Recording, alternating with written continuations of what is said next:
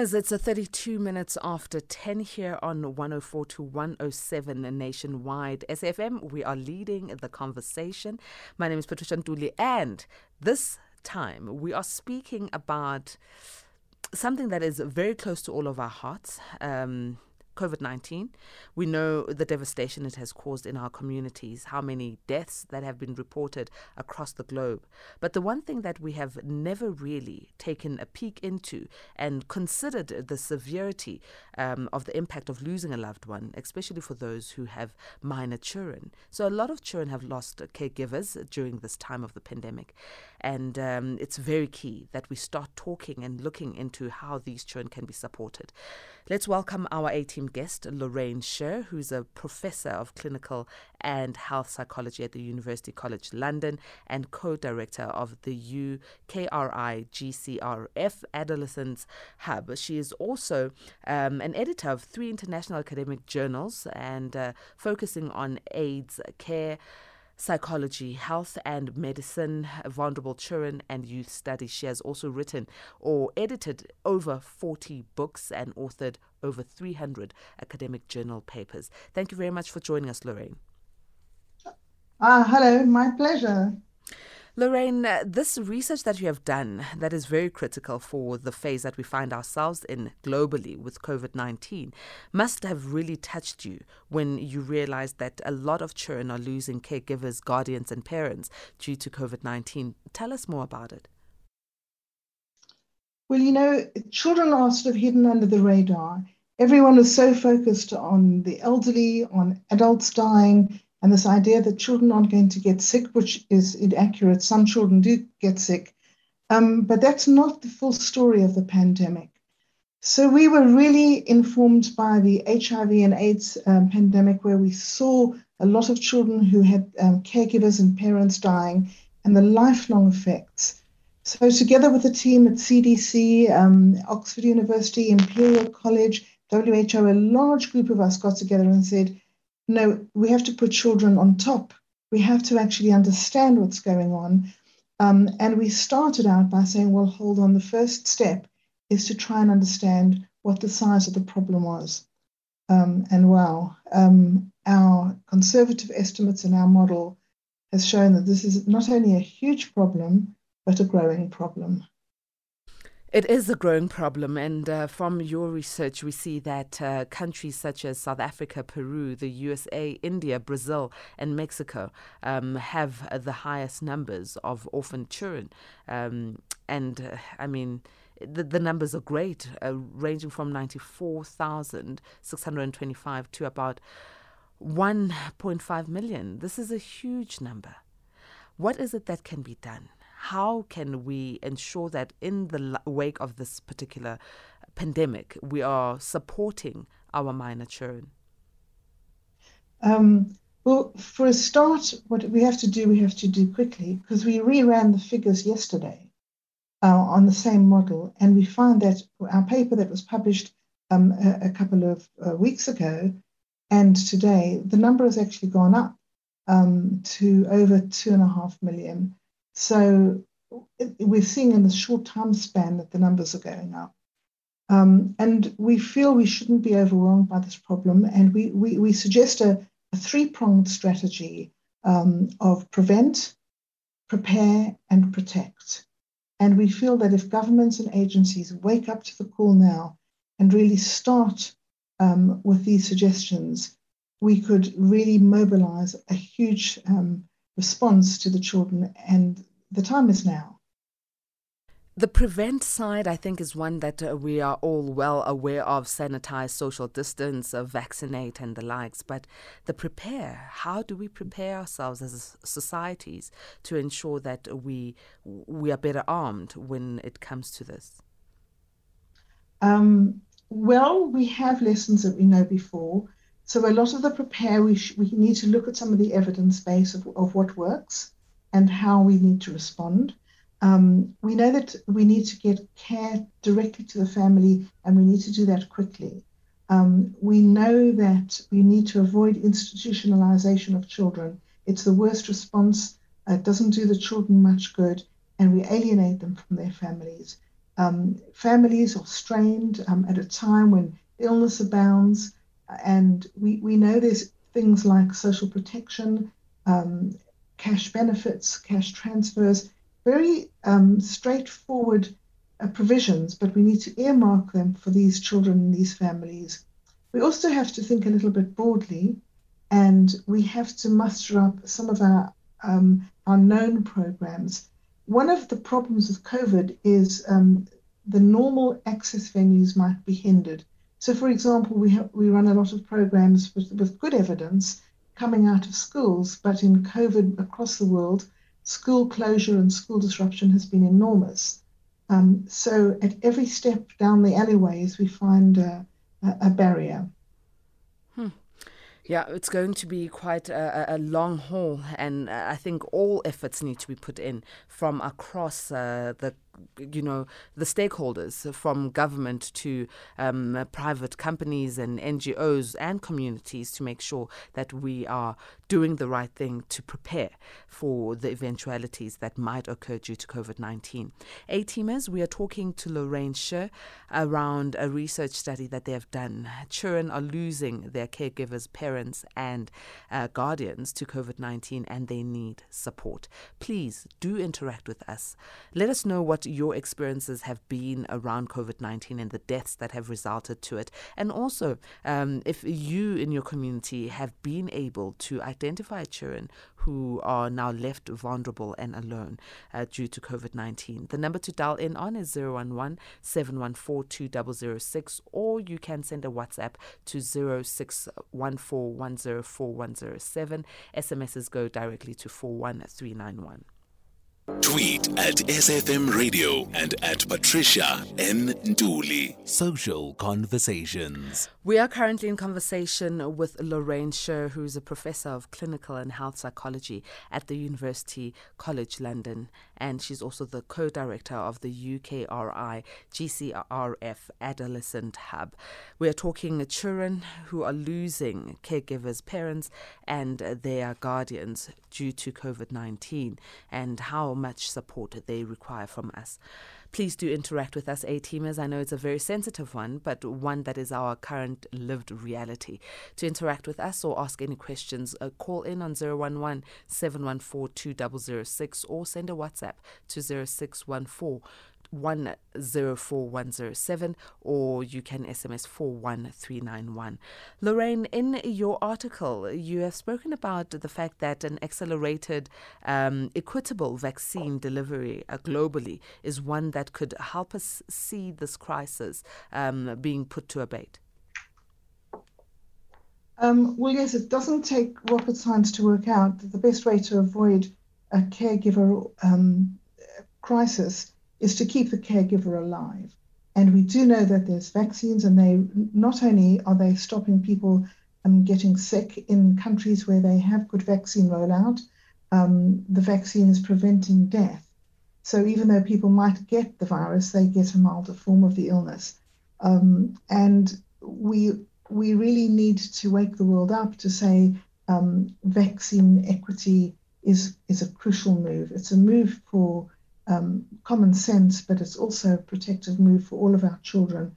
The loss of a parent or a loss of a caregiver has lifelong implications for children. Did we not learn as a society from HIV um, when HIV was very rife and there were a lot of deaths due to it, and this is before we even had medication for it? Did we not learn how difficult it is when caregivers, parents, guardians pass on due to uh, disease? Did we not learn how to better equip ourselves, prepare ourselves, and, and make sure that our children are supported? You know, we, we're in a very um, uh, much better position nowadays because of the HIV pandemic. I mean, what, what you've pointed out is absolutely right. We've seen what works, we've seen good models of care, we've seen what can be done quite quickly. So, for example, um, we've found um, a, a, fascinating set of findings, which is called the accelerator analysis, where if you give um, a, a cluster of interventions at the same time, it really boosts the effects. And in fact, it's better than just a single, um, the, sort of the sum of the two. If you give um, a, a sort of a, a booster injection kind of idea of multiple interventions. So we've looked at things like cash transfers and cash plus care. Um, really, really works. Uh, we we also know that you have to avoid um, separations of children. Uh, we have to avoid stigma. We know that children who experience orphaning have elevated risk behaviors. So we have to protect those children well in advance. Um, and we also were very lucky with the HIV pandemic in that um, there was a, a, quite a lot of the OVC monies given by, for example, PEPFAR and USAID, which supported these uh, programs. Um, but at the moment, the world's kind of on pause and on hold. We are very concerned that there'll be economic downturns. We're very concerned that monies for these children will be the last in a long row of calls.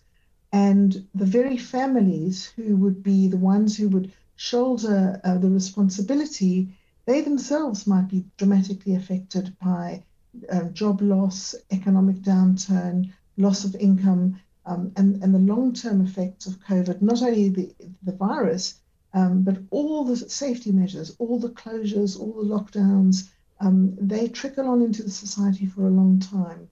Um, so we kind of have a good idea from HIV what should be done. We need governments to start up and do it. Um, and we've not seen good evidence of that from our preliminary look.